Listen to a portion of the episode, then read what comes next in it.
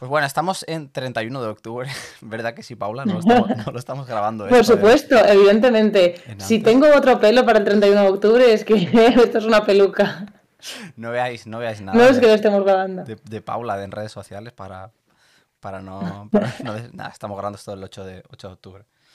Nada, especial Halloween especial pelis de miedo. Pero bueno, cuenta, eso, es octubre, es Spooky Season, así que cuenta igual. Ya, yo no entendía muy bien esto, que todo el mundo en Twitter se pone Spooky, no sé qué, Spooky. O sea, entiendo que tiene que ver con lo de.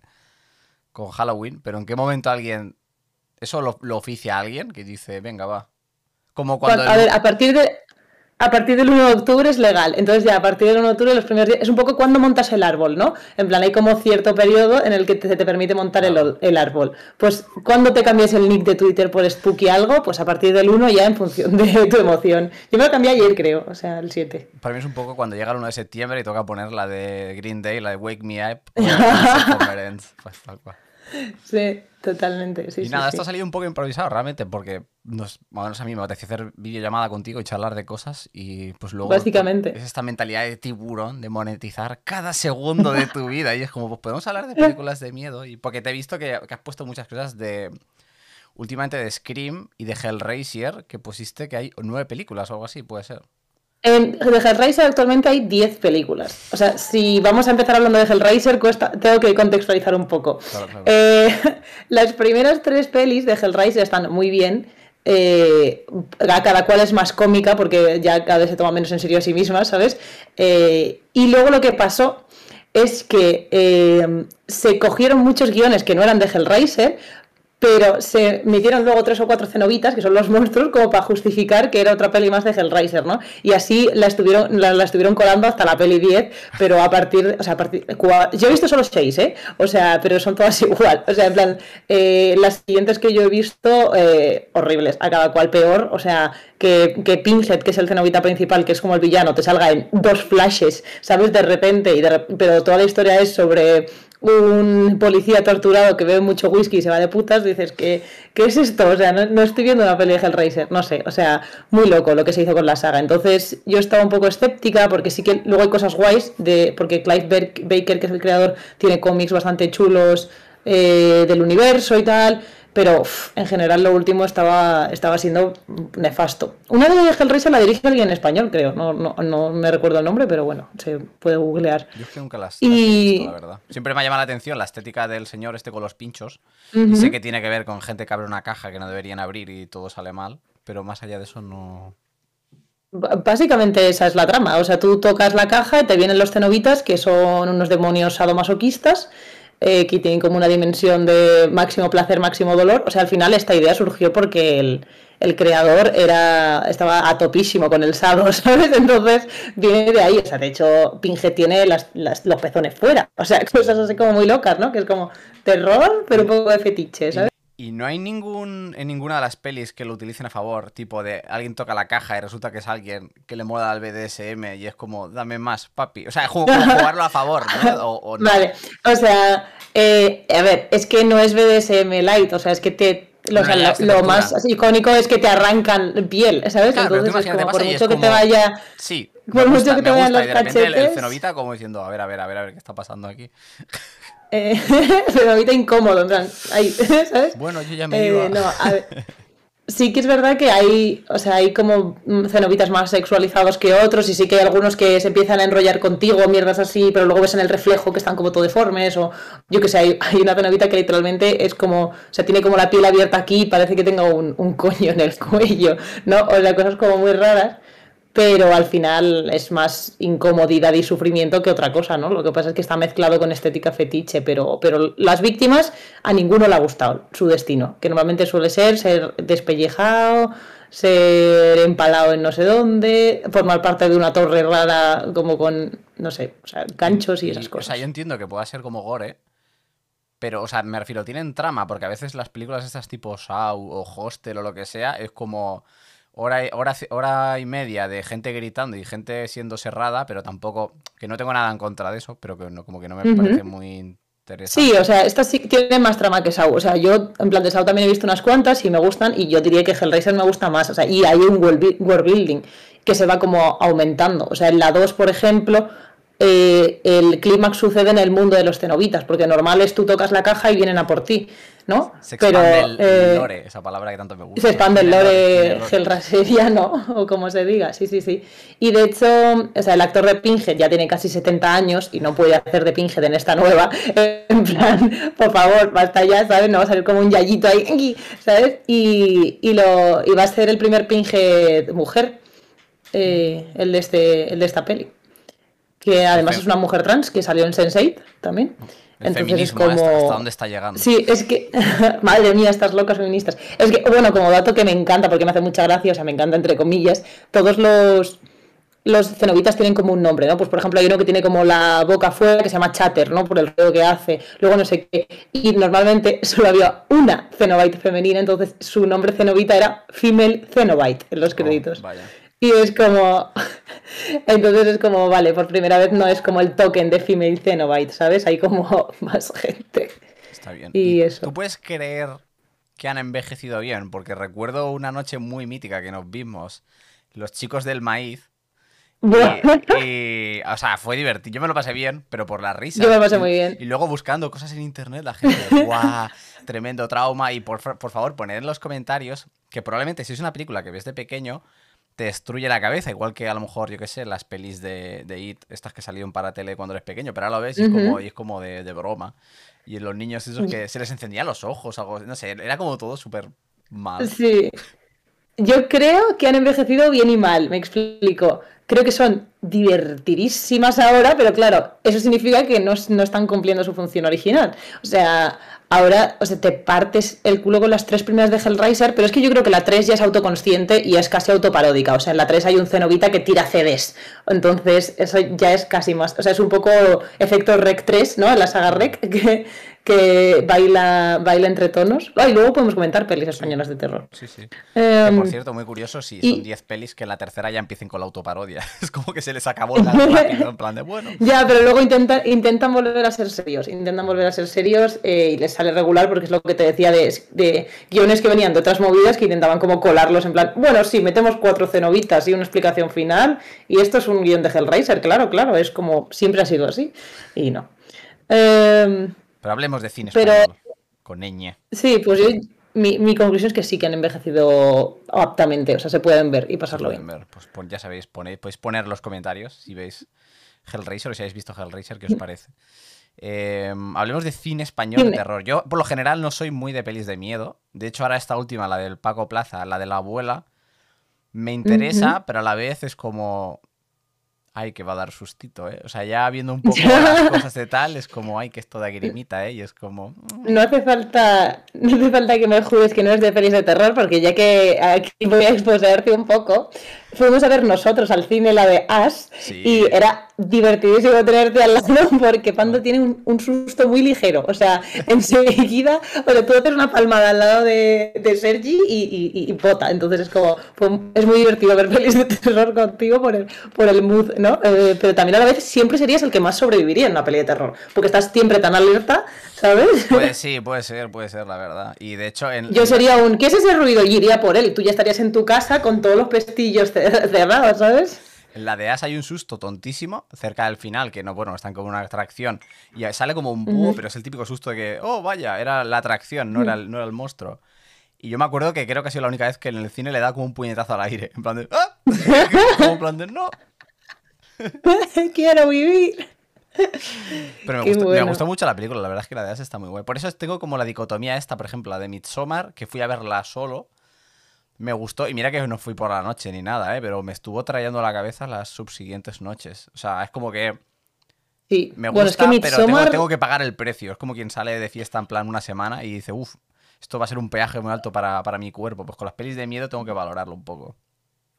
Es que yo creo que hay como dos pelis de terror, ¿no? La peli de terror que es emocionante y te atrapa en el momento y es como pa, pa, pa, acción, no sé qué, de asesinatos y tal. Y luego están las pelis que te dan menos sustos, pero te, te maldicen, ¿no? Es como que te atormentan durante, durante días. Y Midsommar es una de esas, tío. O sea, yo, yo consideraría que es de mis pelis favoritas por el efecto perturbador que tiene de decir, hostia, tío, es que hay, hay imágenes, hay momentos y, y como el, ese, ese, final que tiene sin entrar en detalles que te persigue y se te queda atrapado, ¿sabes? O sea, en la cabeza. Mm. Pero nos hemos desviado y vamos a hablar de pelis de terror españolas. Cine español. Yo las que he visto, o sea, las más típicas o famosas podrían ser Rec, que no puedo hacer una crítica, o sea, me gustaron, he visto las dos primeras. Me gustaron, pero las vi en mi casa. Entonces hay varias de estas películas que, claro, al no verlas en el cine, pues no sufres el... Pero yo me acuerdo en la época de, instituto, de hecho, fue como bastante gracioso, no sé si soy el único a que le habrá pasado, que mucha gente hablaba de Rec, porque la nueva de Rec y Rec y Rec, y yo pensaba que hablaban de Shrek. Porque yo no sabía que esa película existía, porque no, para mí las pelis de miedo no, es como no, no presta atención. Madre mía, y todos los comentarios, ¿y no, te saltaban las alarmas cuando empezaban a hablar de zombies, cuando...? No sé, a lo mejor es lo típico de, las películas estas de miedo que como que no te enteras de las cosas, de vaya, ese señor va muy borracho y es un zombie, cosas así, ¿no? Pues no, no me enteraba, pero luego cuando la vi me, molé, me moló porque yo de pequeño me había criado, eh, porque a mi padre le gusta jugar a los juegos de la Play y tal, entonces él jugaba mucho a los Resident Evil, o Resident Evil, si lo queremos pronunciar bien. Y claro, como que bebe mucho de ahí. De hecho, me acuerdo, o sea, mira que ha pasado mucho tiempo desde que vi la primera de Rec, pero hay un momento cuando están ahí como en la azotea, no sé qué, que hay como una máquina de escribir, claro, homenaje al Resident Evil que cuando grabas en... Porque está como muy, en, muy, ahí que la, puedas, que la puedas ver, ¿no? Entonces como que me gustó mucho porque el rollito de los zombies me gustaba y tal y eso. Pero ahora mismo no me viene a la cabeza más pelis de terror español. O sea, que sí que sé que las hay. Lo que pasa es que eso, como no soy una persona entusiasta del género, pues A ver, bueno, luego hay como mucho género mixto de, las de de la Iglesia que son como terror comedia, ¿no? Porque nunca dirías, las brujas de Zugarramurdi es terror. No, dirías, sí, ¿no? ¿Sabes? Eh, incluso el Día de la Bestia, cosas así, ¿sabes? Que dices, sí, ¿no? ¿Sabes? En plan rollo, juegan como ahí en un tono híbrido. hay cosas de mal rollo. Claro. Pero a mí la del Día de la Bestia, cuando aparece la cabra, guay, yo reconozco que es un momento que te quedas ahí un poquito en plan de, hostia. Sí, sí, sí. Eh? Pero luego hay muchos momentos que son muy, risas. O sea, el cura robándole dinero a un pobre, ¿sabes? O cosas así que dices, esto es un cachondeo, tío. Eh, y Santiago Segura de, de Teniente Heavy, no sé. Pero mm, yo diría que creo que de mis pelis favoritas españolas de terror están El Orfanato.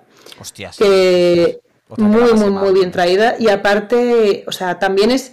Mira, Carlos Molinero dijo el otro día: eh, las buenas pelis de terror son las que son eh, dramáticas, ¿no? En plan, y, es verdad, o sea, o sea, el orfanato, ese giro de eh, todo este tiempo ha pasado esta movida, ¿sabes? Y dices, ay, mi madre, ¿sabes? Te vas con un puto mal cuerpo, ¿sabes? El orfanato yo creo que es de lo mejorcito. Bueno, los otros es como la típica. También.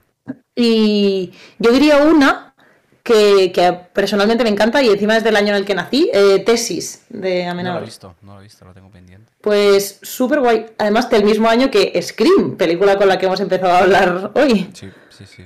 Em, pues eh, con Scream me pasa un poco, tampoco la he visto, o sea, conozco el girito de, ah, vaya, al principio parece que la prota es esta y pam, se la cargan. Pero me pasa como que sí que me he visto las de Scary, ah, pues hagamos, hagamos un maratón. bueno, lo podemos hacer también. Eh, pero ya sé lo que vas a comentar, mi, pesadilla. no, no sé. Bueno, que como me he visto las de Scary Movie y eso, que era como que estaban hasta en la sopa, pues como que la máscara del fantasma la relaciono mucho con Scary Movie, más que con Scream. Entonces, como que. Aparte, que, el, diseño, el diseño del bicho, o sea, del bicho, el traje, no me, no me parece interesante. O sea, no me activa la cosa de mi cerebro de decir, hostia, esto me interesa.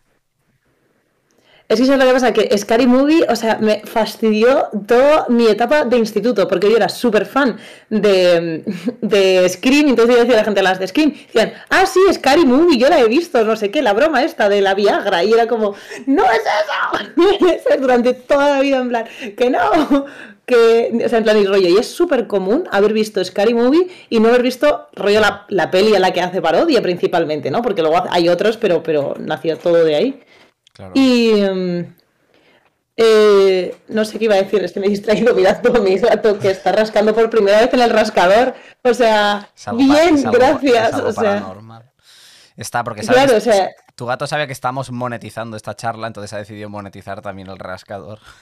Total, es que es como siempre, siempre utiliza el puto sofá y llevo semanas intentando que utilices el rascador. Eh, se puede hacer una breve pausa y le doy una, golosina o algo y ahora se corta y se vuelve. Bueno, volvemos de la pausa publicitaria aquí. Si hubiera, si tuviera como anunciantes, hubiéramos puesto algún anunciante de, comida de gatos, ya que es para hablar de rollo. Nada como un friskis para tu animal. cosas de esto. Pero sí, no, estabas comentando de. Mm, Estamos hablando de Scream y tal, y yo recuerdo que vi bastante tarde la de Halloween que fue como un poco la, que, la que inició el boom de todos los slashers y tal. Y para mí ha envejecido muy bien. O sea, no sé si es que soy como bastante fan de John Carpenter. Pero, o sea, hay cositas, obviamente, de movimientos de cámara y cosas que se nota que es de los años 70 y algo. Pero que está muy bien. La película me gustó bastante, la verdad. Completamente, tiene muy buen ritmo, súper buenas interpretaciones y al final, o sea, no en vano, eh, Jamie Lee Curtis se ganó lo del apodo de Scream Queen, ¿no? En plan, porque al final, de la reina del grito y tal, porque luego salió en un montón de pelis más. Y bueno, pues en Scream hay un montón de, de referencias a, Halloween, por cierto. Y a pesar de Elm Street también hay unas cuantas. Eh, o sea, es muy, es muy, o sea, es súper meta. Que hablando de pelis meta, o sea, me encanta cuando el terror es como meta terror, ¿sabes? O sea, una de mis favoritas también es una de la que hablo mucho siempre, el de la cabaña en el bosque. Mm, eh, que, al final es como. Es una peli que reflexiona sobre el espectador viendo pelis, a su vez que las convenciones del género, no sé qué, ta, eh, y está muy, muy guay. O sea. Hablemos por un momento de series de terror. ¿Eso se puede hacer o es uh. factible? Porque a mí me. O sea, si no veo pelis de miedo, pues imaginaros series de terror. Sí que me vi entera la primera de American Horror Story, cuando salió. Me gustó bastante, lo que pasa que, plot twist, cuando ya dejaba de dar miedo ya no me gustó tanto. O sea, me siguió gustando, pero como que el final de la primera temporada, como que acaba derivando a una cosa muy dramática, muy, muy, como muy de culebrón que está guay la trama, pero a su vez es como que no había tanto sustito. Y era como, joder, esta cosa que el corazón me hacía tun, tun, tun, tun, tun, ya no me lo hace, pero recuerdo escenas de estas de, yo qué sé, de uno que está, que quiere ver detrás de la ducha si está, que dice piggy, piggy, cerdito, no sé qué. O sea, de todas estas que hemos dicho, del orfanato, uy, del orfanato, por ejemplo, hay una escena que atropellan, creo, como a una señora mayor, no sé qué, y se gira. A una señora, correcto. hay un plano macabro, tío, que te da un pues susto de la vida. Tío, pues no estoy nada de acuerdo contigo. O sea, me refiero, creo que American Horror Story 1, la, temporada 1, es tan buena también por lo bien que la cierran. Me refiero, meten muchas historias independientes entre medias, pero al final es que yo estoy muy en contra de valorar una peli de terror en función de cuántos jumpscares o cuántas veces te haya hecho el corazón tu, tu, tu, tu, si, no, lo decía por eso, lo decía porque el, el formato alargado y serial, como que me daba la sensación de que jugaba a la contra de que diera miedo. O sea, tú no puedes hacer una historia y muchas de las series de miedo son son de estas monográficas, o sea que es una temporada y luego otra temporada otra historia, porque no te puedes hacer una serie de miedo cinco temporadas de lo mismo, porque lo acabas como Al final, por eso es una antología American Horror Story también, porque van a una nueva ambientación y la exploran y termina, ¿sabes? Eh, yo te iba a poner, cuando has dicho series de terror, lo primero que se me ha venido a la cabeza, el mejor ejemplo de series de terror que hay para mí ¿Qué? La de la mansión. Que te gusta. Evidentemente. O sea, eh, Haunting of Hill House, la maldición de Hill House me parece buenísima eh, y funciona. Porque también, eh, o sea, igual por la narración fragmentada también, porque es unos niños que han vivido su infancia en una casa encantada y cómo eso les afecta a los adultos, ¿no? Entonces tienes oberturas de ellos en la casa de niños con sustitos y fantasmas y ellos ahora, ¿no? Y, y entonces es, o sea, al final hay muchas cosas que dan miedo en la serie que no tienen que ver con lo sobrenatural. Me explico. Sin hacer spoiler, hay un momento que un personaje muere y su padre va a ver ese ataúd. Y durante unos segundos lo que hay en el ataúd es eh, su versión infantil, ¿no? Su versión de crío. o de cría. Entonces es como. Eh, e, esa es como. Eso da mucho mal rollo, ¿no? Porque al final tu padre siempre te va a ver como, como una niña, como un niño, ¿sabes? Entonces es como. Eh, hay muchas más cosas y muchos como dolores de corazón que van al margen de los sustitos de los fantasmas que me parecen también súper bien hechos. O sea, hay cada, cada cosa, o sea, el, yo que sé, uno de los primeros sustos que es una de las niñas que no se puede dormir, mira la cama y tiene ahí en su cama una señora con el cuello todo roto, ¿sabes? O sea, hay cosas como muy, muy, muy mal rolleras, muy clásicas, pero luego hay como cosas muy emocionales que, que dan mucho miedo, no sé. O sea, yo sí que creo que se puede hacer una serie de terror pero sí que es verdad lo que dices y, hay, luego hay otra, otra cosa que tampoco se puede... alargar mucho porque implicaría que no hay un peligro real. Me explico. No puedes hacer una serie de asesino en serie y que dure 28 temporadas porque es que se te acabarían los, protagonistas. Se te acaban los protagonistas porque se supone que tienes que ir matándolos y si no los matas es que no, da, no, no, no estás siendo un buen asesino en serie, ¿no? Que al final es lo que pasa con, la adaptación, por ejemplo, a la serie de Scream, que, es bastante regular. Lo intenté varias veces, pero bueno, Scream la serie falla, por varias cosas al final, no solo por eso, pero creo que es uno de los elementos que la hace como fallar más. Claro, a mí me viene a la mente la de Aníbal, que está muy bien y genera mucha mucho malestar, pero no es de terror, terror, o sea, es thriller y tiene sus momentos de jodidos de psycho killers y tal, pero no es una película exacto que vaya como a matar a, la gente y tal. De hecho, te, iba a preguntar un poco eh, qué cosas de, te interesan dentro de una película de miedo, pero ahora hablando de la, de, de, la mansión de Hill House, ya sé que como que tu nicho son todo lo que sean historias de familias y cosas de estas. Si hay una familia por ahí en medio, ya te gana puntos. Si hay alguna otra cosa que te, te haga decir, mmm, qué bien esta película tiene este elemento. A ver, em, me gusta mucho las historias de familias, como sabes, es mi fetiche en general, no solo del terror, sino también de otras cosas, en plan de, series, porque creo que hay como muchas cosas interesantes en las relaciones mm, familiares y más si son disfuncionales.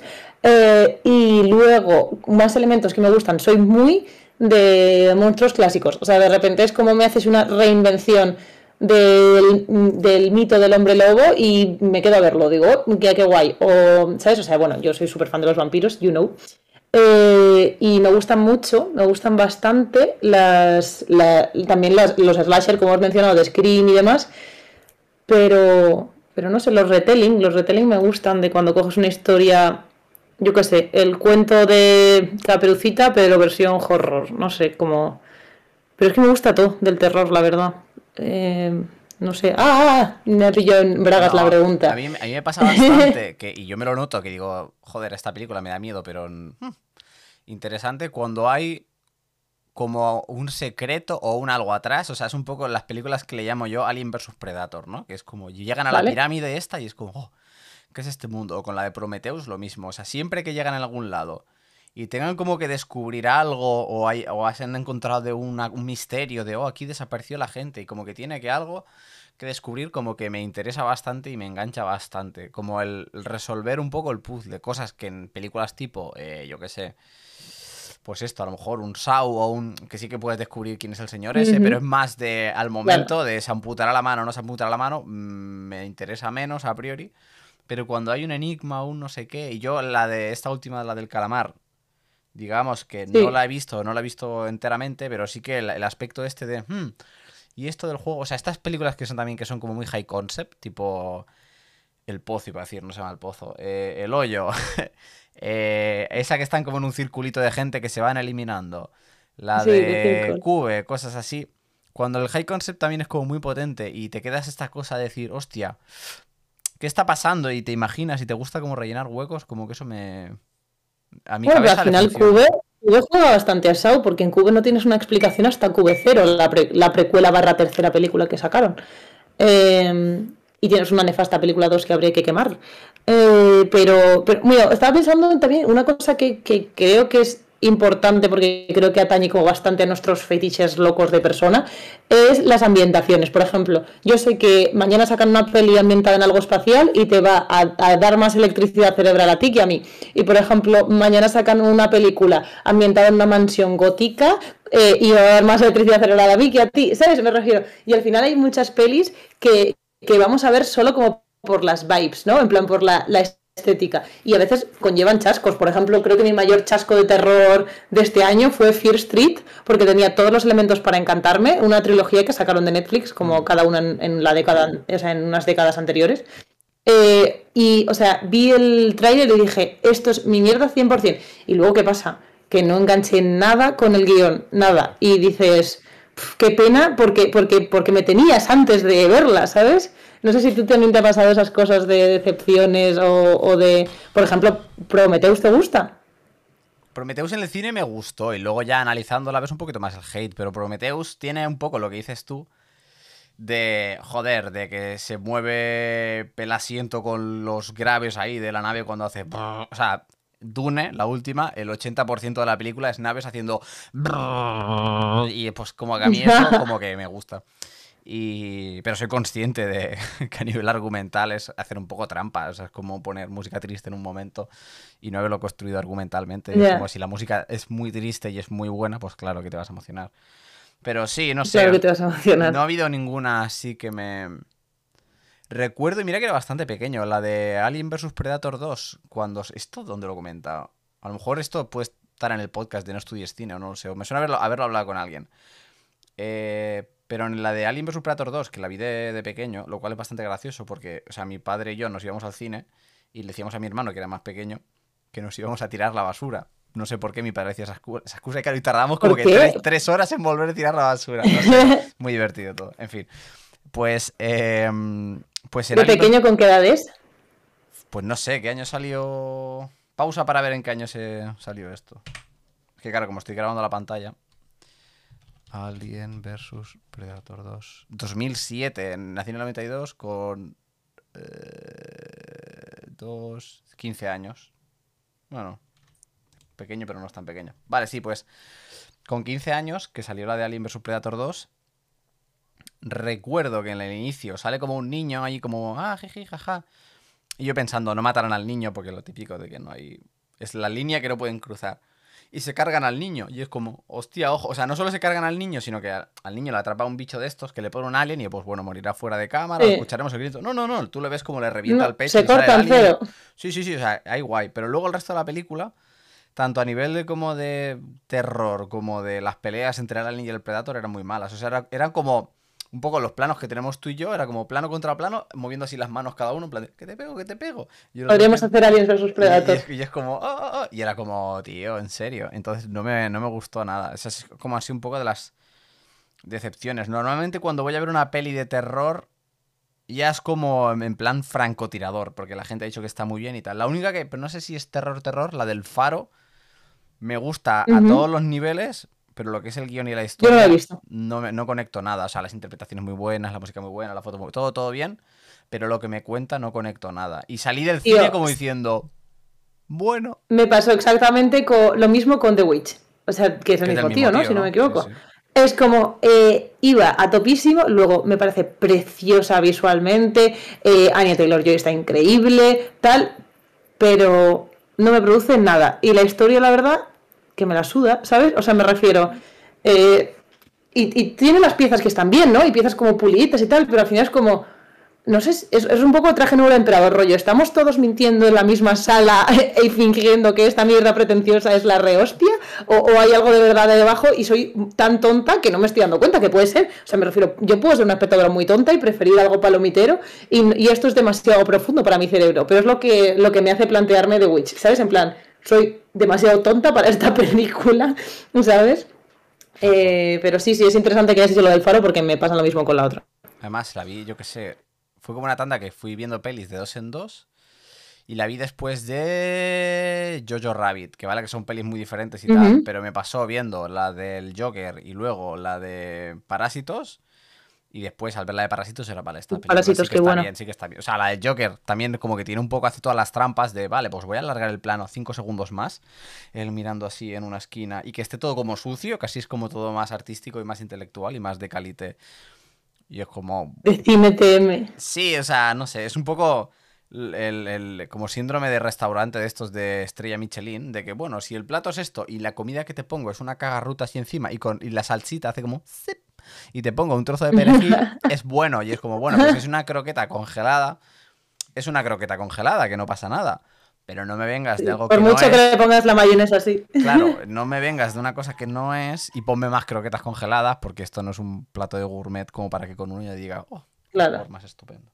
Lo que sí que está. Mira, eh... sí. Di, di, di. No, di tú, di No, no, era otra cosa diferente. De una cosa que habías dicho antes. Que no, yo, yo, era como ya para enlazarlo a un cierre, así que mete tú lo tuyo. Ah, vale, vale. Mete tú lo tuyo, me encanta. A ver, que mm, eh, cuando has hecho lo de que de niño ibas al cine y tal, eh, con tu padre, lo de tirar la basura, eh, me ha hecho pensar como rollo que para mí la introducción a las pelis de terror también fue de mi padre y yo lo que pasa es que era muy pequeña, ¿vale? O sea, mi padre, a contextualizarlo un poco, le encanta pegar sustos, siempre para el rollo. o sea, y a mi hermano igual, o sea, yo creo que me dan, o sea, soy muy inmune a los sustos por el Vietnam que me han hecho pasar en la infancia. O sea, mi hermano se escondió una vez 15 minutos debajo de mi cama mientras yo leía un libro y salió a mitad noche. O sea, ese era el nivel En mi casa, ¿vale? Entonces yo, eh, de niña, en plan, de niña me refiero a colegio, ya veía películas, o sea, yo de terror. Y me acuerdo que, que, me, que, me, gustaban bastante. Solo hubo una película que me asustó en la infancia y es una gilipollez. Eh, pero yo recuerdo ver The Think con mi padre, en plan la cosa, y estar súper a tope y súper emocionada y que me encantaba. Luego, en plan, la de, en blanco y negro de la invasión de los ladrones de cuerpos, me encantaba. Y luego, sin embargo, dices, hay algo en tu cerebro que, que crashea y una peli que te impacta mogollón y te trauma, ¿no? También hilando una cosa que habías dicho antes de, de películas que, que, luego no son para tanto. O sea, por ejemplo, a mí me dio mucho miedo eh, Silencio Mortal, que es la peli del muñeco ventríloco Mm, vale, eh, una peli de un, muñeco, un, de un muñeco ventrílocuo, eh, o sea, es una peli que es malilla, pero tenía como una música tan, tan de terror y tal que me consiguió asustar eh, y luego otra que, que, me dio también bastante mal rollo, pero bueno, creo que es más normal, Poltergeist. Poltergeist me dio bastante mal rollo, ¿eh? Y, y eso que había visto otras eh, de terror también y no me daba nada de miedo, yo que sé, pesé en el Street y es que, o sea, Poltergeist tenía algo que, que, me, que me hechizó, sobre todo también el muñeco ese que es como un payaso, no sé si lo has visto. Eh, bueno, pues también hay un muñeco, y no sé qué me pasó con esos muñecos, que desarrollé como un trauma a todos los muñecos que fuesen de madera, y era como, no sé, o sea, algo que tu cerebro dice, esto da miedo. Y es como, tío, o sea, no te has asustado con una criatura del espacio exterior que puede replicar las formas de la gente y devora a la peña. No te has asustado con un alien y te has asustado con un puto muñeco de madera. Pero no sé, o sea, lógicas de cuando eres crío y el terror. Sí, sí. De hecho, a mí me pasó cuando se estrenó Ay. la de It. La, la uh -huh. parte 1. Bueno, yo la vi luego a posteriori y esto, pero como que me dio muy fuerte por el universo IT y me empecé como a leer la novela y no sé, me gustaba como mucho el concepto y cómo estaba hecha y tal. Y sí, sí, me obsesioné como tope de fuerte. La analicé para bloguionistas también y tal, era como estaba ahí bonita y uh, a tope, a tope. Yo también entré muy, muy fuerte en el fandom de It. Yo, ahora que estamos exposeando, yo hice un fanfic de muchas, muchas páginas y todo. O sea, no está subido en ningún lado, no está en Wattpad, no lo busquéis. Pero, pero está, está. Eh, o sea que llevo a topísimo. Y, y, no me quiero ir de tema sin antes mencionar eh, otra de las mejores películas que para mí hay de terror, una de mis favoritas, que es eh, Babadook. Yo soy muy pesada con The Babadook también. A mí me gustó, Babadook... pero como a posteriori. O sea, como que cuando vi la peli, precisamente me dio la sensación esta de, eh, no fue para tanto, y luego entras un poco en Babadook, final expl explicado, ¿no? Y empezabas a atar porque la prota es total, y yo creo que si la veo ahora me gustaría, porque sabría, me pasa un poco como también con la de Hereditary, también uh -huh. cuando la vi fue en plan de, jolín, tanto ruido para esto, como que vale, los últimos 20 minutos muy bien, pero todo lo otro salvo la, salvo, la, salvo la escena, ah, salvo la, pero esa ah, ya la había visto. Digo, digo, lo mejor, digo, lo mejor de Hereditary va, va, aquí, que para mí es la, es la condena de Hereditary, que luego nunca iguala claro, claro, claro, lo, sí, sí, la, el, el, momento fiesta, mm, lo que pasa, y el post, lo que pasa. ¿Sabes? O sea, es, eso para mí es lo mejor de la peli. Entonces da mucha pena porque la peli te hace así, llega a su máxima, y luego, aunque suba un poco al final. Sí o sea, por muchos viejos en pelotas que te pongan, no igualas el terror en ese que, momento. Joder, esa, esa, parte me da bastante grima. Pero sí, claro, yo lo primero que he visto es en el, en el máster, precisamente, que el día que hacíamos exposiciones de escenas, que nos pusieron esa escena, si habéis visto la película, a las 10 de la mañana, aún como rollo acabado de Gracias, Dani. Acabado de, no quería decir el nombre, pero sí. Eh, acabado de recién de desayunar y tal. Y era como loco, tío, que me quedan ocho horas de clase por delante. De repente tengo un mal cuerpo que me quiero morir. Entonces, claro, para mí Hereditary era eso. Y la de Midsommar me gustó mucho. Y era como, hostia, vamos a verla. Y es como, claro, es, me pasó un poco como The End of Evangelion. Que en un DVD de estos promos ponían eh, la escena de peleas de, de Asuka contra todos no los he visto robots. nada de Evangelion. Es literalmente la mejor escena de peleas de robots que se ha hecho nunca. Uh -huh. Dura como 3 o 4 minutos y es la bomba. El resto de la película no tiene escenas de acción de ese calibre. O sea, no, no, no tiene. Punto. No tiene ninguna escena de acción. Entonces, claro, yeah. yo vi aquello y dije, la hostia, eso está guapísimo. Esta película tiene que molar un montón. Me la vi, que es el final de Evangelion, sin haberme visto todo Evangelion, porque es una película. Esta película se debe poder ver y es como no entendía nada. No. Y era como, claro. me, pues con Hereditary lo mismo. La vi y era como, eh, luego, pues repensándola y, ah, porque esto conecta con esto otro, y a lo mejor si me la veo ahora sí que me gusta más. Pero como no me la voy a ver porque valoro mis horas de sueño, pues no me la pondré. Que sabes que, que, el, que el actor de Hereditary quería romperse la nariz de verdad en la escena en que se choca contra el esto, y el director en plan, no te vamos a dejar hacer eso, y el que sí, que me la quiero romper, ¿sabes? O sea, eh, puta locura. Eres tonto. Eh, antes de eh, de otra cosa que, lo he dicho y me he sentido mal, porque he dicho al final viejos en pelotas, eh, que no te dan miedo, y leí hace poco una cosa que reflexionaba y yo, tío, es que yo, caigo mucho ahí también, o sea, eh, hay mucho terror en la abuela, por ejemplo, de Paco Plaza que se va a estrenar o la visita que se basa en el miedo y la incomodidad que nos dan los cuerpos ancianos, ¿no? Y es como, y cómo de bien o mal está eso, ¿no? Al final estamos siempre vinculando en las películas de terror eh, la ancianeidad con... Eh, con lo terrorífico, desagradable, asqueroso y con lo que no quieres compartir espacio, ¿no? Y es como, ¿cuál es el mensaje que hay ahí? Por ejemplo, It también, la 2, hay como una movida muy loca con una. Te iba a decir lo mismo, pero también el cómo se mueve la señora, o sea, hay una cosa ahí en tu cabeza mm. que cortocircuita. Es como el cortometraje este que vimos, que lo vimos además en Salamanca, que es un tío que camina por la calle, pero que con una sonrisa macabra y camina como tope raro. Y hay algo que en tu cerebro dices, hostia, eso es un poco también el fenómeno en It Follows, también creo que hay una señora mayor o algo así. Oh, me encanta, es, me encanta.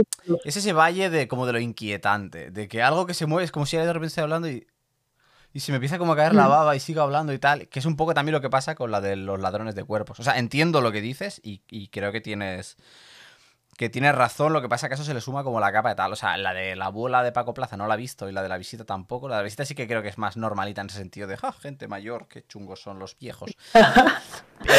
qué chungos son los viejos. Y en, y en, en, Hereditary sí que es verdad que choca, ya no tanto por que sean mayores que también, sino por esta cosa de, joder, están como todos en... Como que de repente es, es raro, o sea, es que es como una imagen que te Claro, pero si fuesen modelos de Victoria's Secret, no nos volaría la cabeza. Sería como, si son todos 90, 60, 90, no te da miedo. Hay un huevo de pibones en pelotas en tu jardín, ¿sabes? Lo que te inquieta es como eso, es el body horror de los michelines y las estrías. claro, claro, claro. Y dices, al final estás vinculando. eso también lo comentaba, ahora que has dicho It Follows, eh, hay una escena en It Follows que es un tío mega alto bajando, eh, saliendo por, eh, por una puerta, ¿no? Que se tiene como que agachar para pasar por el marco. Y el, actor comentaba que siempre le contrataban para papeles que diesen como mal rollo, ¿no? O bueno, o Javier Botet, por ejemplo, que tenemos aquí, que Javier Botet hace todos los papeles de monstruo que hay prácticamente. Aquí y encima ahora en Estados Unidos también. Entonces es como cómo somos de básicos que digamos que tenemos la norma de lo que es el cuerpo con cierta edad, con ciertas características físicas, un peso y un tal, que nos ponen algo que nos saca y nos inquieta mogollón. A mí la primera, ¿eh? me refiero, no estoy yendo de moralista porque a mí me pasa y yo, o sea, cada vez que veo una peli con, con Javier Botet mínimamente así maquillado de rojo y haciendo cosillas así, dices, ostras, ¿sabes? ¿Qué, manos, qué tal? Eh, pero no sé, como que, o sea, yo no, no, no hay ninguna conclusión, simplemente que leí una, un tuit sobre ello y fue como que me hizo pensar. Sí, de hecho también vi en un ensayo de YouTube que hablaban de una escena de una peli de miedo japonesa, que no sé cuál, no es de las famosas, a lo mejor sí que es súper famosa, pero no es de Ring ni cosas de estas, que, que ahí sale como un fantasma y es como una mujer también con el pelo largo y lo inquietante que tiene la, el puto plano es que es un plano como, o sea, la persona la verías a, escala normal y se mueve de una manera súper rara. Y como está a oscuras y se mueve, o sea, es un poco como en Dune cuando caminan el rollo este de, las arenas, que caminan así como un poco ahí como trasnochados. Pues lo mismo, que pues la mujer camina así como tal y es esa, es esa cosa rara de movimiento no humano que lo vi y dije, la hostia, esto da un mal rollo bastante, bastante importante. Y, Eso lo llevan... Eh, sí, sí, no, di tú que eso lo llevan hasta el extremo en Malignant, la nueva de James Wan.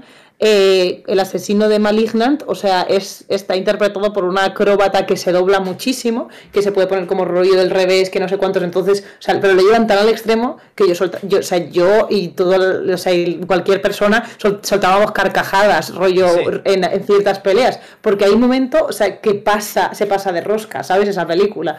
Y pero se agradece porque yo creo que desde yo creo que era la intención pero pero sí cogieron a una acróbata para hacer de, del asesino por por, por eso por el rollo de eh, puede caminar con las manos, eh, entonces luego puede hacer no sé qué y se puede doblar y puede escalar una movida haciendo una cosa rarísima con el cuerpo y tal.